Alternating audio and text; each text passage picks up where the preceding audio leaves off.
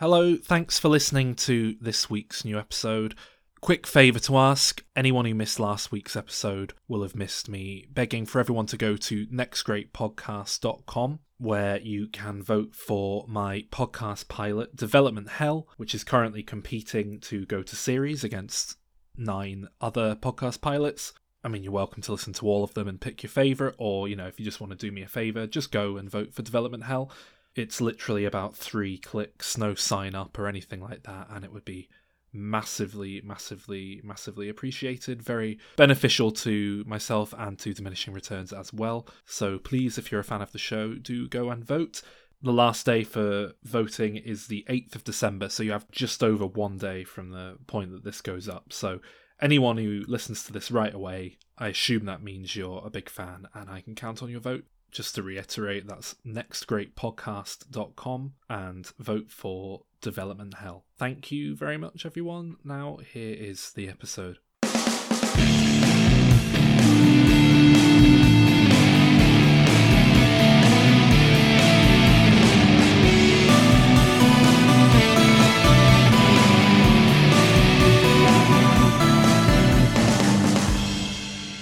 Hello and welcome to Diminishing Returns, the podcast where we discuss films. Basically, that's what we do. And today we have the OG crew. That's right, it's me, Alan. I've got Sol over there. Hello. And joining us is Calvin. Hello, thank you for having me again. Oh, we we always have you anytime, Calvin. You know that. So I'm going to uh, pass over to my good friend Sol here because Sol, you are going to tell us why this week we are doing Monsters Inc. Uh, we we did one of those Patreon vote polls. Oh. That's that's the short version. Uh, yeah, Disney Pixar are releasing their new film Soul. Uh, finally, it's coming out straight to Disney Plus on the 25th of December. Is that right? Christmas Day or is it Christmas Eve? Christmas Day, I believe. And is that worldwide or is that just in the States as of recording? I was under the impression it was worldwide, but that might not be. They're, they're releasing in theatres where theatres are open, but yeah, I don't know where that is. but unlike unlike Mulan, this isn't a premium thing. This is something that is just going on Disney Plus for everyone. You don't have to pay any extra money, I believe. So I'll be signing up for Disney Plus uh, for December. Well, there might be something to the fact that Disney Plus launched in November of last year and they had a $60 you could, or whatever it was in America, you could sign up for a year's worth of the Ah, streaming yeah. service. And so people are going to be coming up to their renewal times again. Yes, yes. Maybe. I don't know if that's the reason, but yeah.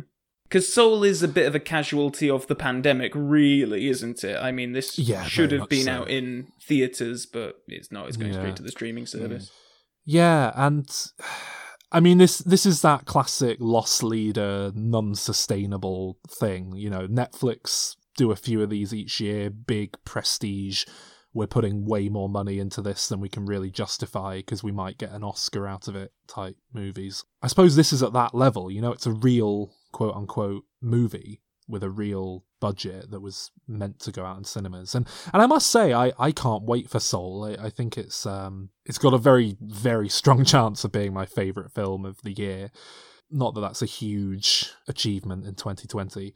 It sounds very in the same vein of um, Inside Out, which I thought would have been a more appropriate film for us to talk about in relation to this. Uh, Well, you may think that, Calvin, but democracy is a strange beast, and you don't always get what you want. Uh, we Mm, could have demanded a do. recount. Yes, well, we wanted to do a Pixar film to to build up to Soul, so we put it to our patrons. We took out the option of the ones we've already covered, uh, which So we've what's done that? Toy. Story trilogy. We've done Finding Nemo. Finding Nemo. Uh, Is that it? quite a few. They voted for Monsters Inc. It was tight though. It was it was a real battle. It it went between um initially Monsters Inc. ran away with it, but then WALL-E mounted a, a kind of Mm. late comeback. Uh yeah, Monsters Inc. did win, but there wasn't much in it. Right, so Monsters Inc. Uh, what is it? Two thousand one. Um, Mm, yes. Where were we in the life of Pixar? Obviously, Toy Story, Bugs Very Life. early on. That's it, isn't it? Is that what? Is this the next one? Toy Story 2. Oh yeah. This is a, a phase in of Pixar history that I must say I'm not overly keen on, which is why I'm surprised that this one won actually, because I didn't think that people were terribly fond of this property. Uh, Really? when I think of People Pixar, love Monsters Inc. I, I've never really understood it. When I think of Pixar High Point, I think of like Ratatouille, WALL-E, Up, Toy Story 3. That is like golden era Pixar for me. And this is, Cars 2. uh, well, that came before WALL-E, uh, before uh, Ratatouille. Um, Yeah, Ca- Cars, Ratatouille, WALL-E, up that run of classics. Cars 2. Hmm. But Monsters Inc. did get a sequel, and it will have a series up, you know, coming to Disney Plus. So I suppose yes, there are people who really enjoy this one. Mm. Yeah, I mean they're making a big thing about this series coming to Disney Plus, but I I don't know, when I when I see they're making a TV show based on a an animated Disney movie, I just think, well yeah, they always do that. Like there was an Aladdin cartoon in the 90s and Timon and Pumbaa had a cartoon. Is, isn't that just what they're doing here? Or is this like a proper Pixar putting some effort in level TV show? I, I mean, I just assume it's part of their TV wing, isn't it? Is I don't know. okay, good good industry knowledge. I do agree with uh, what you were just saying there, Calvin, about how it feels like latter day Pixar. I always think of early Pixar being real, not low hanging fruit, but like obvious choices. You know, we're, we're doing a toy movie, Mm. we're doing a fish movie. And then I always think of latter day Pixar being a bit more like we've d- we've run out of obvious ideas, so now we're just going a bit crazy, and we get the likes of Up, an old man and a kid fly a house to a tropical world and meet a load of super intelligent dogs that fly aeroplanes. it's it's insanity, and um, Hmm. and you know I feel like Inside Out and The Good Dinosaur and all these kind of films that have come since are all kind of a bit more just weird and strange concepts. And and Monsters Inc. to me is that it's a fucking weird idea for a film. I suppose so, because even if you think of like Finding Nemo, it's like you know a, road trip thing, you know, with a goal, you know, or you're Yeah. searching for something, but it's fish, and they're like that's fine. Uh, whereas, yeah, Finding Nemo this, is Toy Story but with fish, pretty much. It's the same basic plot structure and all that stuff. It's But yeah. Monsters Inc. Yeah, you're right. It is just a weird, like it's a self-contained thing, isn't it? It's like it, it couldn't really exist outside of that world. It's not just you know i get the whole monster under the bed scare like imaginary monsters scaring kids all that but you know I, I can see how someone might land on that but then it's this whole idea that the monsters do it to generate electricity or energy through portals that are you know Yeah. powered that open up through doors and they end up getting banished to earth and they meet a cryptid and it's it's just you know it, it's a very weird film that takes a lot of strange turns and I, And to I say to say it has like those it, kind of you know. strange concepts, it, it doesn't it doesn't struggle to set them up in the beginning, does it? It feels quite Mm, mm. smooth, uh, easy exposition. We yeah it's we sort it's of a very what's going on. it's a very blatant exposition dump up front, and I, I feel like Pixar perhaps are a bit better than that now. They're not quite as obvious as I, I love the opening scene, which is a kid in bed being scared by a monster, but then the monster falls over, and you realize it's like a training exercise, and the monster's kind of Hmm. not a good monster at scaring kids, and he's f- making a fool of himself. Then the uh, the head of the company walks out and sort of goes, "Of course, you all know why you're here. You're all here because we're monsters, and we have to scare kids to create electricity. And here are the rules of how it works." And that was a bit like, okay, And then they watch an advert with them in it, just Yeah, sets up yeah. the company. What's going on? yeah, Just on the concept, just before we get into the nitty gritty of the story, I think we talked about this in an earlier Pixar episode where we kind of talked about the Pixar structure of like just starting with a concept, like what if your toys came to life? And this this one is kind of like what if the monster in your closet is actually really nice? It's I don't Yeah. feel like it's too far removed from what they would normally do. Um, I guess it's different in that it's not really a road trip film, which most of them are. I think the difference for me is it's like if Toy Story used the same jumping off point but then we found out that the toys were all alive because some evil scientist had, you know, created life in toys a hundred years ago, and then they had to travel Mm. back through time to figure out what. It, it just feels like the film takes a lot of strange turns and has a lot of extra ideas in there that all work and complement it, but they they almost feel like tangents, if you know what I mean, and and I like Mm. it for them, but it, it just it feels like a much messier messy's not the right word. It feels like a far more complex world, I suppose, than Well, where where Yeah. Pixar succeeds is its emotional drive. You know, that's what they nail down uh, and get right so often. And I, I think here it's like what what really is the story. You know, and it, and it seems to be about you know what happens when your mate has a kid and then they suddenly can't hang out with you anymore and you get jealous. But then at the end they get rid of it, so it's all right. That's the message of the film. Get rid of your kids so you can hang out with your mates more often, Hmm. which is what we've done. Solid message. we were sticking with that, aren't we? Uh, but it is a really nice. It's a nice twist. It's very kid friendly as well. That uh, you know, the the monsters are actually really afraid of the kids, and that a kid gets into the monster world and all the havoc that that. It's a nice subverting of those expectations. It's quite empowering for some of the younger kids watching as well, which is nice. So I think that all works very nicely for the audience that they're going for. That's another point, actually. Another weird element of this film is that they believe children are all highly toxic and therefore very dangerous. Which I suppose that is, I suppose, more a, a necessity of making the story work than just a weird flourish. But yeah, so we get a lot of setup here, and we set up Randall Boggs, who is the sort of a, the obvious antagonist. But the film doesn't really get going until this kid pops back through the door, and, and we have the child in the monster world, and that's when it really sort of kicks off, isn't it? Yeah, I guess so. It, it spends most of uh, most of its time before that just setting up the world, letting you live in it a bit. You see that Mike is, I mean, he's he's in a relationship with Jennifer Tilly, so I, d- I don't know. It's it's almost treated like the stakes are a bit higher than you're almost meant to think. Like, oh, is he going to blow this date? But they seem to be in a pretty yeah, it might. You're right. It might work better if he's finally got the date with the hot girl, but he needs to really impress her. So anything that goes wrong could mess it up, as opposed to just going, "Look, I'm sorry, love. I know this is supposed to be important, but there's something big going off, so I need to just go and sort this out." Hmm. Um, I mean, basically, Sully has to cover for Mike doing his paperwork, so he stays late one night so he can go off to this date, and then there's a weird door left out, and a kid comes in.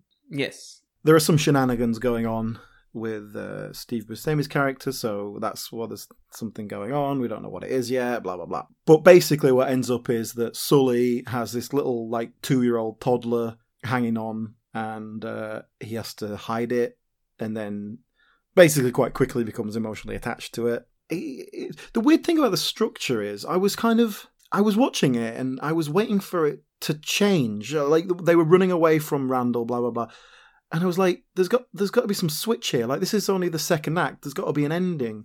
And then it never happened. It just sort of like it just came Yeah, to a sort of conclusion thought. of that of that journey. I I had a thought. Oh, this uh, this setup's going on a bit, and then Yeah, I exactly, at yeah. runtime, and I was like, oh, we're halfway through the film. That's Okay, yeah. exactly what I did. Yeah. Forty-five minutes in. Okay, fair enough. I think to one of your points earlier on, Alan, that you said that Pixar normally always sort of start with the emotional core of it and then kind of expand it out from there. I, I do feel like this one was very much sort of grounded in, okay, well, a young kid comes into the monster world and then that's a funny concept because then we can have all these monsters being afraid of her and all that kind of stuff. And it, it, it feels to me as if the emotional side of it is kind of tagged on to that. Uh, Yeah. I, I feel like the concepts about the monster world and the girl coming in and all that kind of stuff are kind of where it started, and then this, you know, okay, well, what is this really about? It's about these friends, about this monster and this girl. Yeah, I think I think uh, yeah, and it, that's perhaps a complaint that I never do quite. As much as I enjoyed the film and, and kind of just go along with it, it's perfectly nice. There isn't some kind of really hard hitting emotional core there, Mm. Yeah. which you expect from Pixar, I guess. Mm. And I think oh, mo- more so than that, there is usually some empathetic nature that the audience would go, "Oh yeah, well I remember being a kid and I would talk to my toys or whatever," you know. I think that's there. I think the idea is you're meant to go, I remember being a kid and being scared of the monster in my closet, but Mm. I just don't think that's as common a, or universal an experience as the film would like you to believe. But I, I think the emotional beats are there. I think for some people, the whole forming a bond with a child thing will really get them quite hard. Um, Get them hard. It's not appropriate.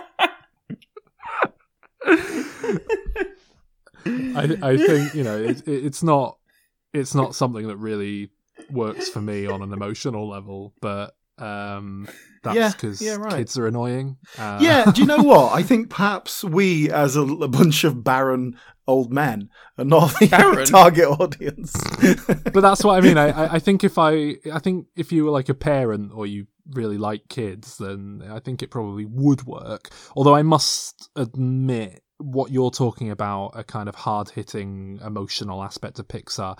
I think if Pixar made this, you know, five films later, perhaps he would have to say goodbye to Boo forever at the end, and that would be the end, and there would be Yes. more reason as to why he had to do that and you know that would be the point of the film and it would end on a really tear-jerking moment as opposed to just they kind of have to say goodbye but then he can go back and visit her whenever he wants because uh, it's happy after yeah, all. well, it, it- yeah, it does. It has that moment where he's like, "Oh, I'm not going to be able to see her again," and then it kind of has the little happy ending add-on. Which, yeah, you're right. I think Pixar are a bit braver later on, where they will give you the kick to the gut, and that's okay. Hmm. Mm. Here it is them having their cake and eating it too, whereas in future they'd wait for just another sequel to eat it. Like I look at Toy Story, Yeah, and you know. Mm. Uh, but here, yeah, I, I mean, and, and I think that moment where he's saying goodbye to her, he puts her back. It is really cute. It's probably the first Pixar film where they just about get away with a human character not looking like some kind of horrific monster. So that helps That- as well. that's the worst thing about toy story 3 they kind of cleaned up how terrifying andy looked instead of just making him look like this bog-eyed like mannequin uh ventriloquist dummy come to life Uh, but here, Boo's quite cute. I like that she has to, you know, at some point she actually does have to overcome a fear, which is quite scared of Randall, and she has to take him on. So I think that's quite nice. And I think Yeah. just, you know, Sully just as a character, he's this big, you know, friendly, fluffy blue thing. He's very appealing character from that perspective. Well, can I? I mean, again, this is probably more relevant to the the second one, but throughout these films, there's an idea that Mike isn't scary, so he's delegated to a kind of trainer role for a scary monster. Now, if both of these monsters came out of your closet in the middle of the night, Mm. I don't know about you guys. I think I would be terrified if a giant eyeball with spiky teeth and horns and little gangly like spider legs and arms came out compared to like a big fluffy like a big fluffy dog, but it's blue. Yeah. And the kitty.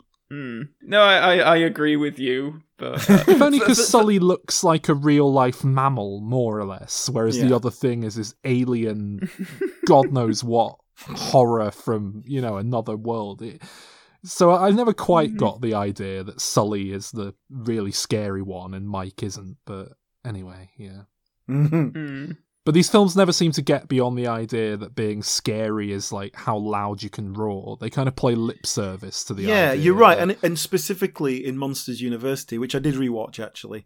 Um, yeah, for I did as well. Yeah. uh, even though we're not specifically talking about it. Um, th- in that, it's kind of like that's the whole point of it, you know, that you don't have to be the obvious thing to fit in, or you don't have to play by the rules, kind of thing. But it never really gets away from. Yeah, you need to be big, raw, and scary. You know that Mm. it, it never quite manages to uh, hammer that home. They're never gonna actually, you know, terrify kids anyway. Yeah. Like that's gonna, and and when it does happen in the first film, when Boo gets really scared, it is like a big Mm, moment. It's probably the yeah one of the bigger emotional moments in the thing. So they really uh, uh, try to gloss over it, though. I think they don't want to make they don't want to make the audience scared of these characters.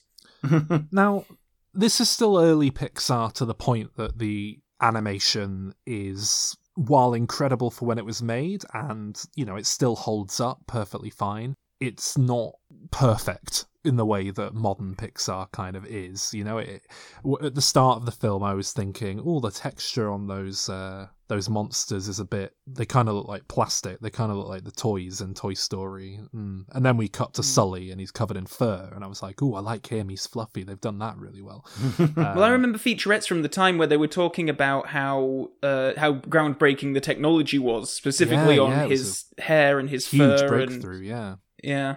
Being able to do thousands and if not more of, of fibers on screen. It's amazing that they like have to draw every single one of them for every frame. It's, I mean, how many Koreans do you have to hire to do that? Yeah. Well, you say that, but there, there was there was something about you know they needed to be sort of placed individually or something like that, or at least you know in patches hmm. depending on where the joints of the model were, and then they had to react to you know light and shadow and wind and all that kind of stuff. And when he moves, like for the just them to have the the bounce and up and down sort of stuff, it was it was an awful Yeah. lot of work that is probably just taken for granted now.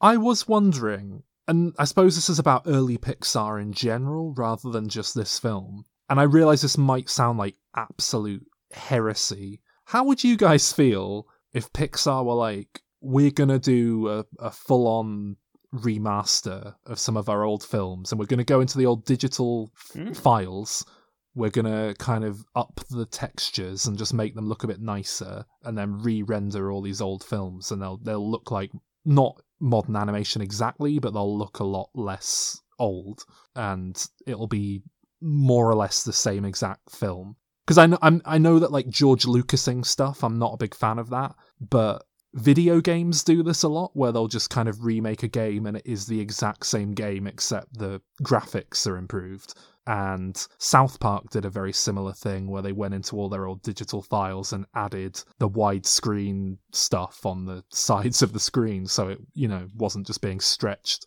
It's this mentality, Saul, that has given us live action Lion King remakes and all these things. Oh, what if it looks more real?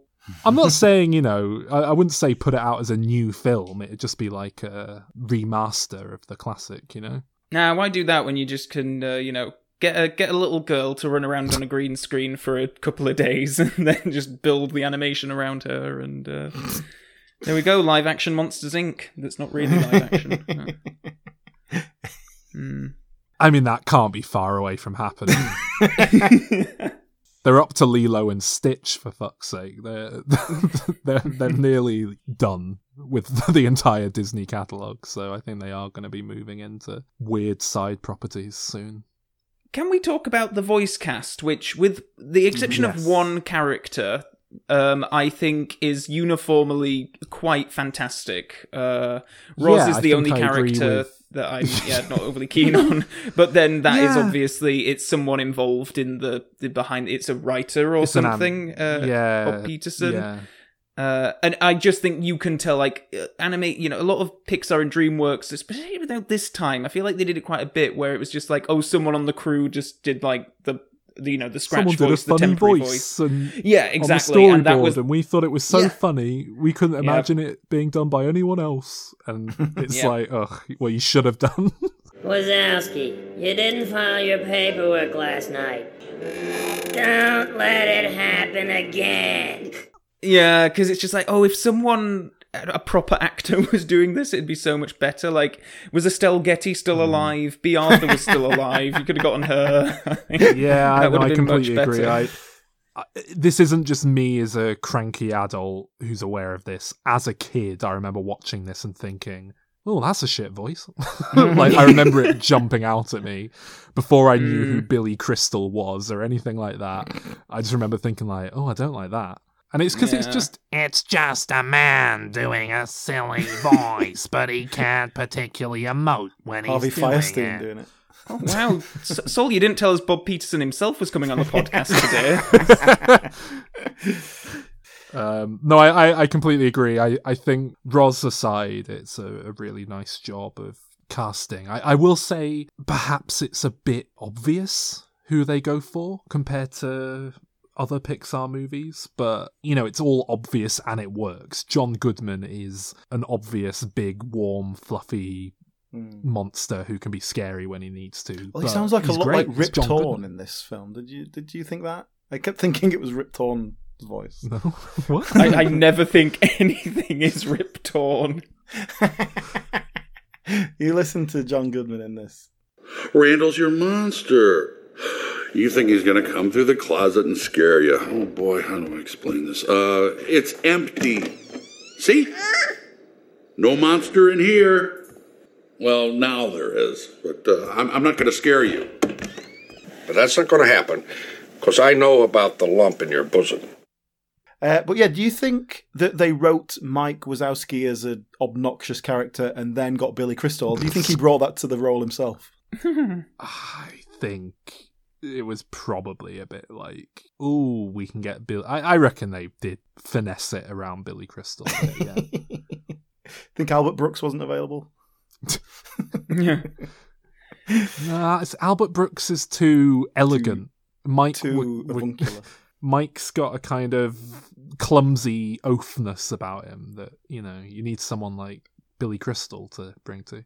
Remember as well, Billy Crystal had turned down Buzz Lightyear uh, for Toy really? Story. And yeah, Christ. and he, he said that. He's uh, said that in interviews, and he was like, "Oh, so whatever they offer me next, I better take it." So this is Well, this is a callback to our Hamlet episode, um, but we we kind of agreed that Billy Crystal, who was in uh, Kenneth Branagh's Hamlet, that's the connection. here.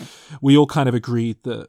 I mean, you liked him in that film, but we did all agree that Billy Crystal is kind of a bit. There's an air of desperation about every bit of acting he's ever done.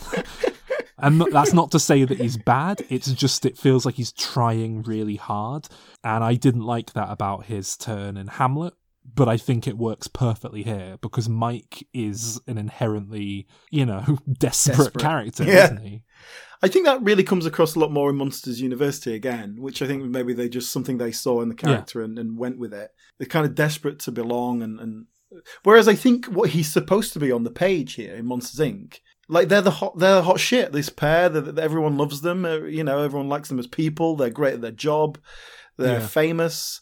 You know, apart, you know, there is that bit where you know he's in the t- in the advert, but his face gets covered, but he's still super excited about it. He's a little bit narcissistic, I suppose. He's very. He's got a hot girlfriend. He's going out with Jennifer Tilly. Yeah. I know she's like a Medusa with snakes for hair because it's Monster World, but you can tell it's supposed to be like a top tier, really hot monster because it's voiced by Jennifer Tilly. I think it works, but I think he does come across as more obnoxious than perhaps he was written.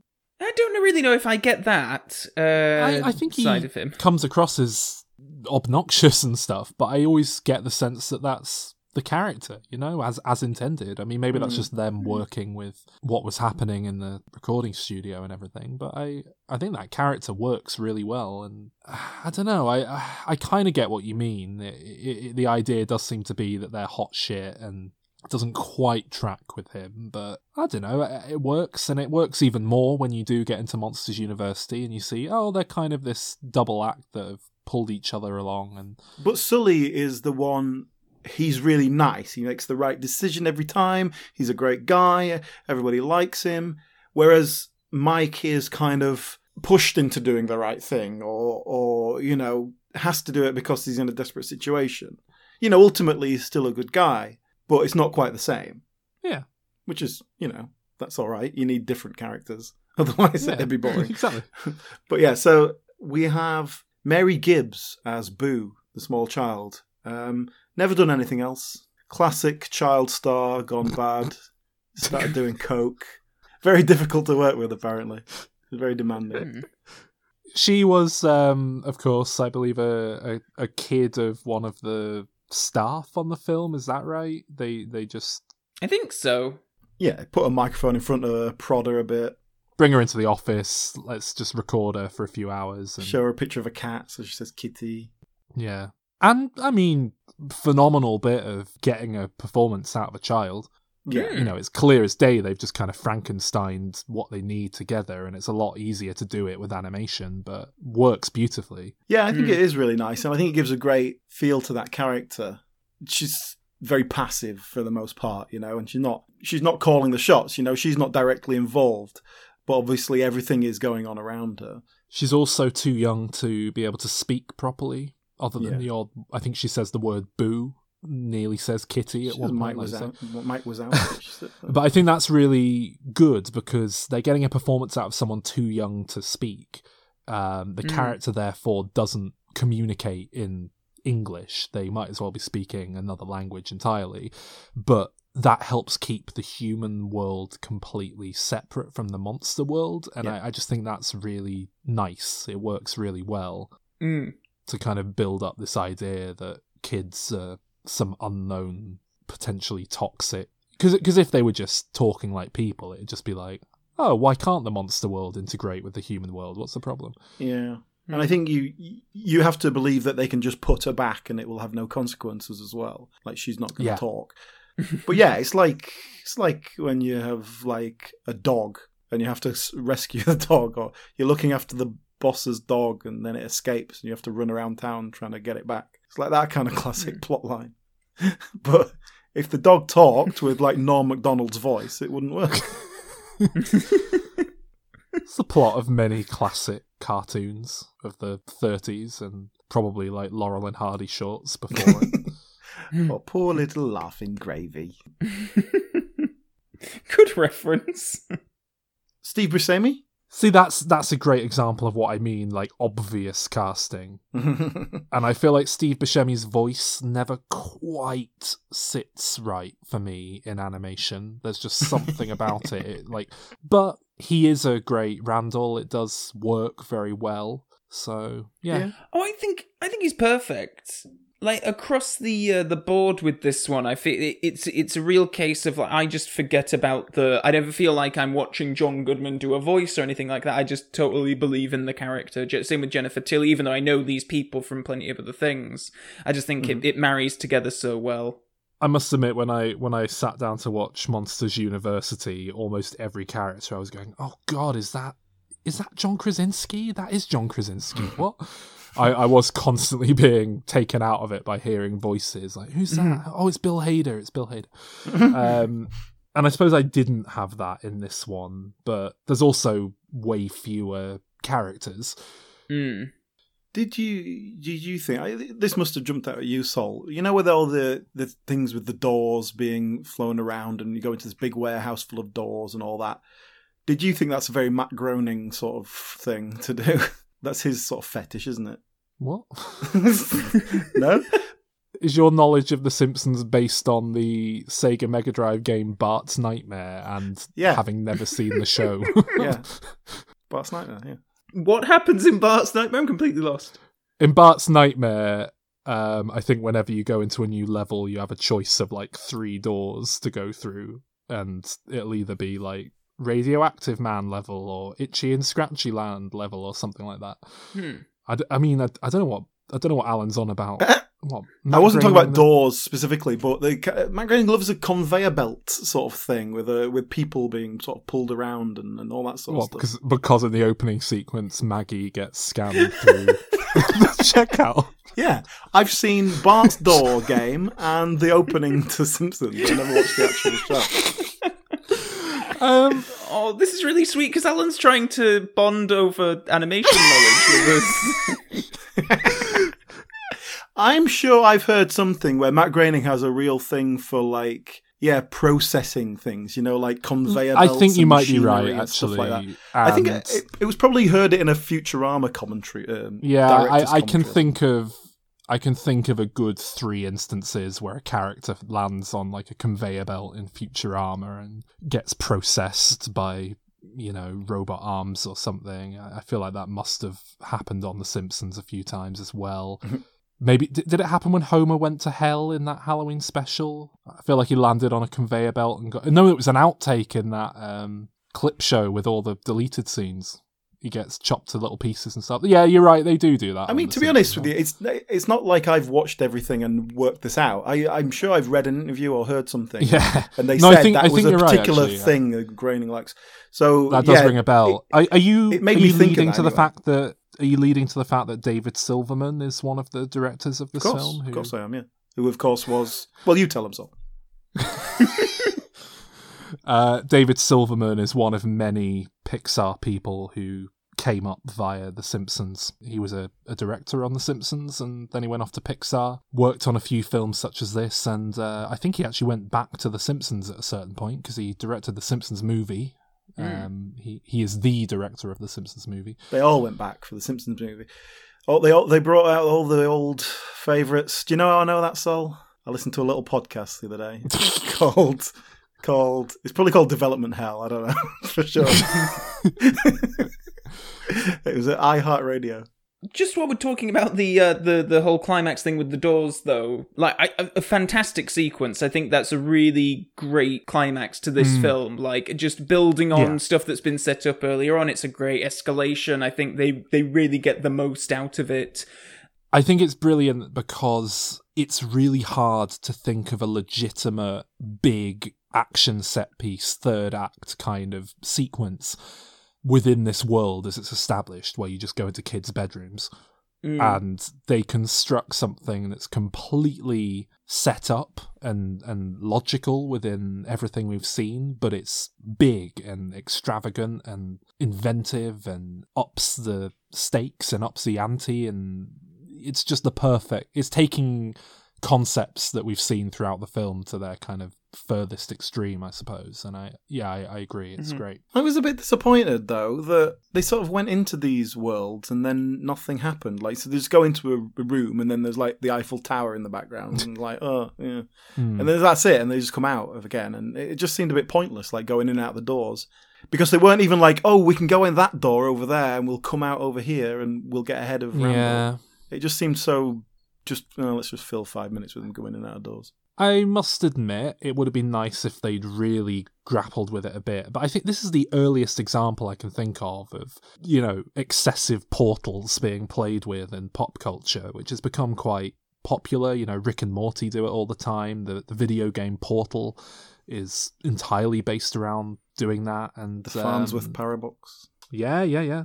X Men have done it. Some sequences with portals, really good. Yeah, yeah, actually some really cool ones, yeah. And, you know, this this predates all of them. Yeah, but you're right. I've never really considered that. It's the first time that you know.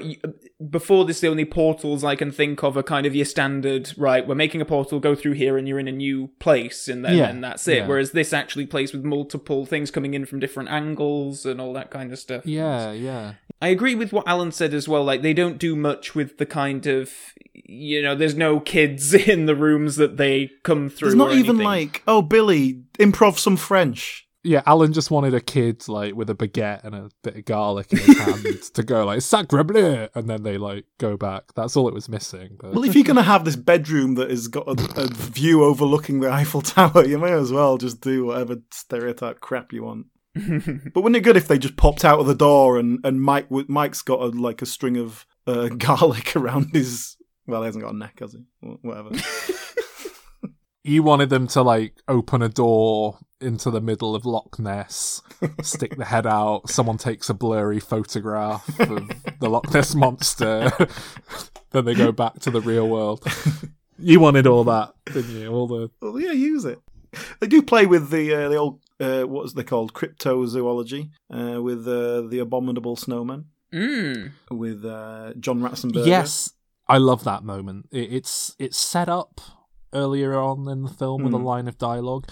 It's just such a nice idea to tie it into our world a bit further. That the idea of oh yeah, monsters that we know in the real world are all from this monster world. I I love that. It's such a great idea, and it's a nice change of scenery. And, It and- is, but it's another bit that just doesn't quite go anywhere. You know, they Mm. they sort of fall out, and then they're friends again. Two minutes later, it's like, oh, about Well, you know, it's your classic low point in the Yeah, story but structure. drag it out a bit. You know, Well, it's already a bit longer than I'd like that sequence. but this, I think, this is my major problem with it. Is just the structure. It needs a never- Rocky montage, doesn't it? It needs them to like train up and get really tough out in the snow, and then they go back. Like they've actually learned something from being there. Yeah, yeah, something, some process, rather than we just had to find a bedroom and get back. They should have had to do a raid on the village for some yak's milk or something, that would involve them working together to scare someone or something like that. Just to compare to Monsters University again, I I think I actually preferred Monsters University because it had more of a structure, it had more of a kind Mm. of through line that I knew where it was going, and I also think that the the emotional story, although quite basic and we've seen it all before, it did at least work. You know, it's all the steps. Some people are really. I mean, look, I, I feel like we kind of have to do a little quick chat about Monsters U now if we're going to get into it this much. But but I. I, I kind of agree with you there. I feel like a lot of people are really down on Monsters University for just taking this premise and making it into a kind of college movie. I don't think that's fair, but I'll I'll get into it very shortly. Um, but before that, do do you have anything else to add to this, or or should we get to our final thoughts, wrap ups on Monsters Inc? Because I I've kind of said my Yeah. piece here. Yeah. How does it actually end? Oh, so at the end, oh, we, we haven't really talked about there's, there's Oh, it the turns out there's a whole nefarious plan with Yeah. Randall and the boss uh, who are trying to basically work out a better way to extract energy from children. And that's where our protagonists draw the line. Like frightening them is fine, but actually kidnapping them is too far. But it's all linked into this energy crisis thing, and of course we find out that laughter is better than fear. So that's fine. It kind of makes sense within the world that we've set up. Um, but yeah, it does give us this whole kind of third act where they have to stop um, the boss guy or Randall, really, isn't it, um, from doing whatever they're actually doing. I, I never quite grasped. I mean, I understood the plot elements, but it never felt like it was serious enough. You know, they're too busy fanning about with the little kids, so you you Yeah, lose. It, This it should have been secondary that they were doing some ancient monster rituals that involved, you know, killing the kids and chopping them up and stuff. But I guess that's a bit too hardcore for Pixar. Well, I think that's basically what they were going for, wasn't it? That the, the Boo was going to be hurt by this. Yes, it, well, that's exactly why I think it works because it makes the the ultimate threat of it sort of more relatable to kids uh, watching, and it's yeah brings it home. So get invested in it that way. They should have been sacrificing Boo to like Cthulhu, and then he could have had a little cameo in there. But yeah, I I uh, I just want to touch on the music really quickly as well. Ding dong. oh no. It, is, of course, uh, Randy Newman, who was a kind of Pixar staple at this point. He did every Pixar film up to and including this one. Can we get Randy in to sing the song for us? Because I had it in my head all right, get him in. Uh, the the famous Monsters Inc. theme tune. Yeah, what is it? There was definitely a specific song. If I was rich man in the monster or two, we live in a monster house, not a monster zoo. Something like that. Yeah, it was good. They're very similar. Um, I believe that song won the Oscar that year for Best Original Song, did it? wow. Deserved it. It did actually. I think it's a really good song, and I want to praise Randy Newman here. I I think we kind of ripped the shit out of his. Sorry, Randy. I, I know you're right here, but we kind of we kind of ripped the shit out of Randy's musical score writing abilities in our Oscars episode earlier this year. I think on the grounds that it all sounds the same. It all sounds like Plinky Plunk, doo doo doo Toy Story.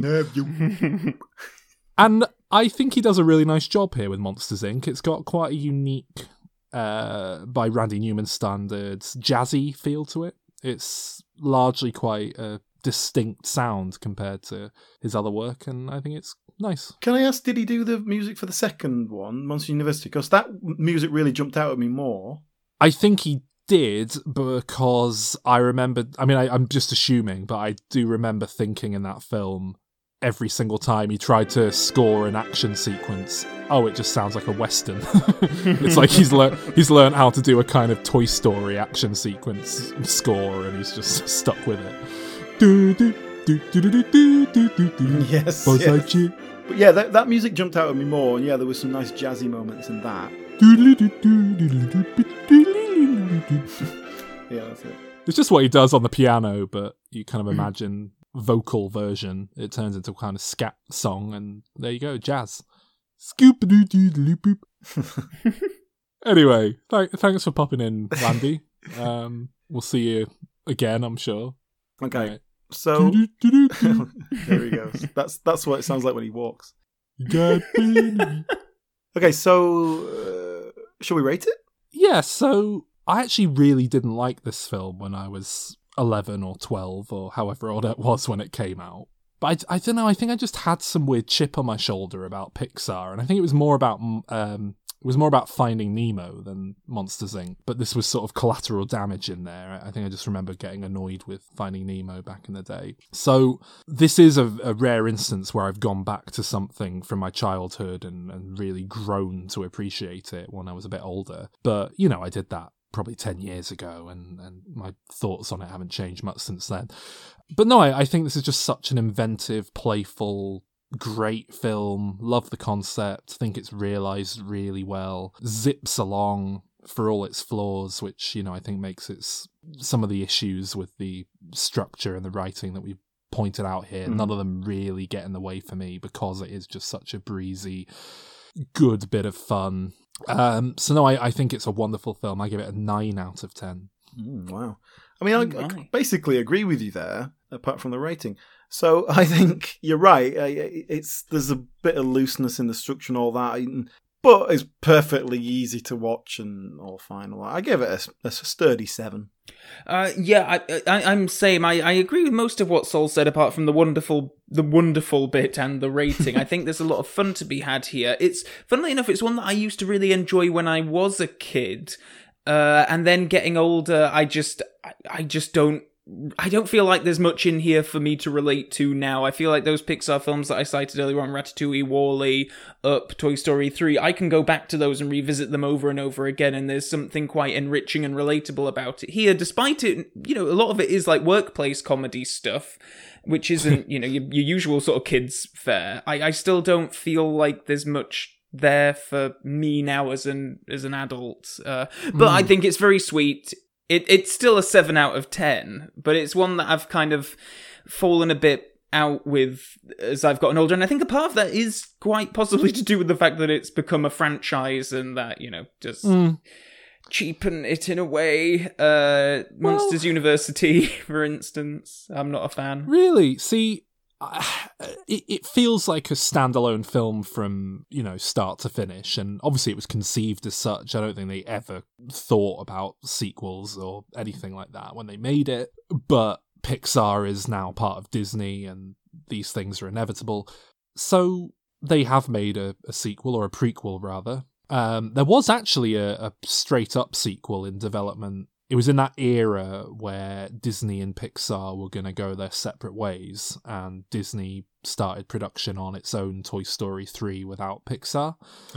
Uh, they also started developing a Monsters Inc. film. I don't know. It was something about Boo coming back a bit older or something. I don't fucking know. Um, but I think it got quite far through development, but you know, not nearly as far as their Toy Story 3 did. And as soon as Pixar and Disney merged, they just binned the whole thing and never looked at it again. There is some concept art out there floating around on the internet for it if if anyone's interested. Um, but I must say, I think Monsters University is it's a really weird way to expand this world and build it out and do something else with it. Hmm. I think it works really well.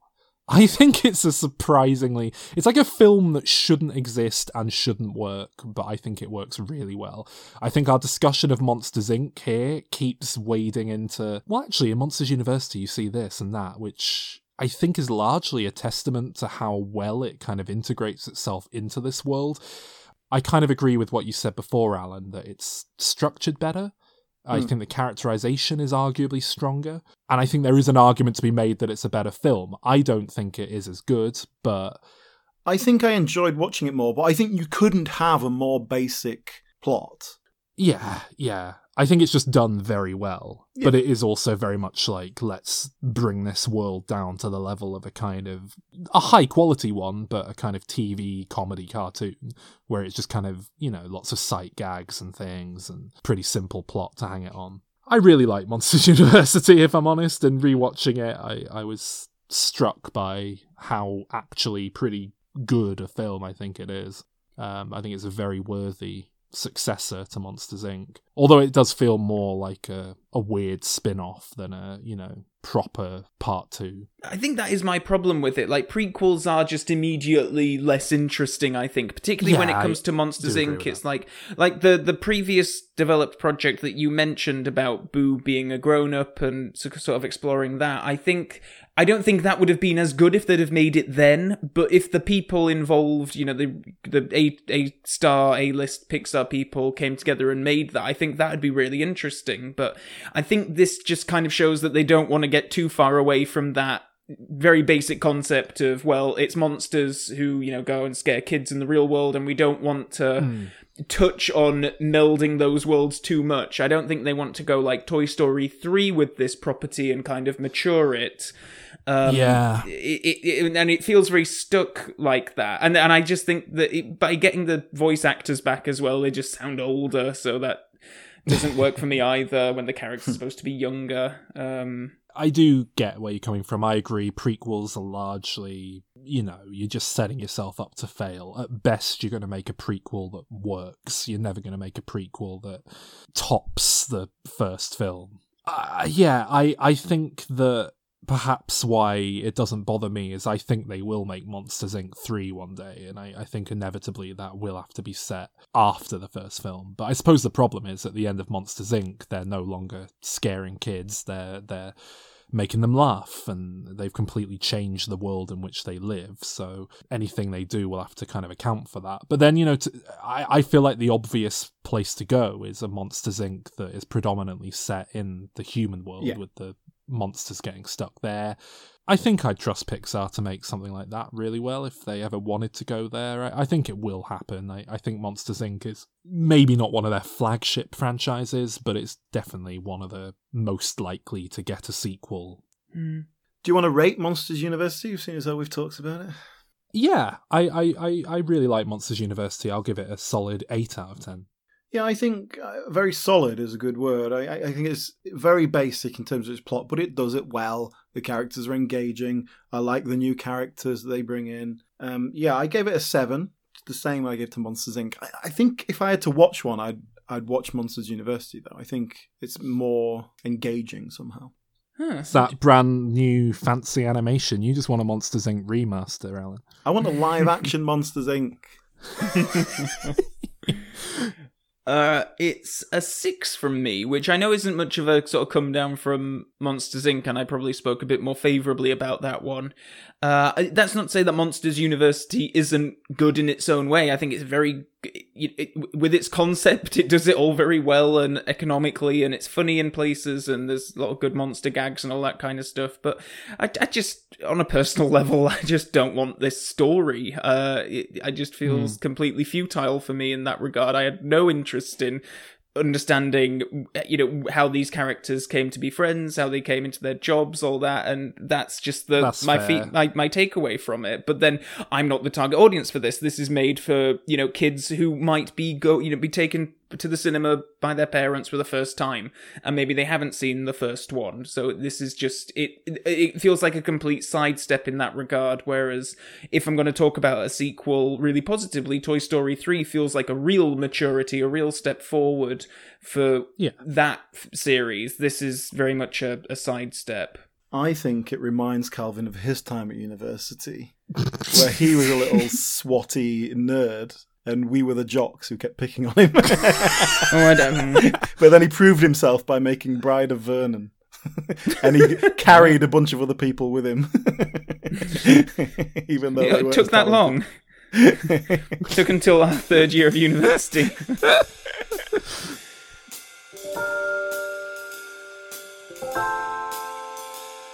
Yeah, so we're starting Christmas now, officially at Diminishing Returns. Right now, we're getting into the spirit early because I think everyone that is this year, because 2020's been so shit, everyone seems to be making a point of starting Christmas too early. my tree's been up a week They had mince pies in the shop in October. I was furious.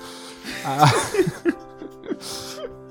yeah, so what's next week then? It's our big Christmas special.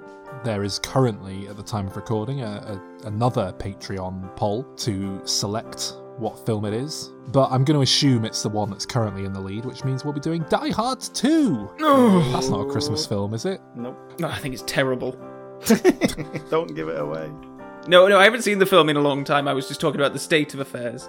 And then after that, we'll be going straight into a, a two part review of the year episode like we did last year. And that's your real Christmas present there. That's going to be Christmas coming early. and uh, then it's 2021, so everything will be fine then, won't it? It'll all be over by Christmas.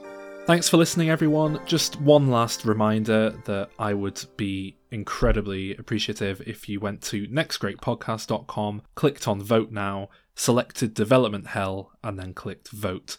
That's all it takes. Nextgreatpodcast.com and my show Development Hell could go to series, which would be amazing.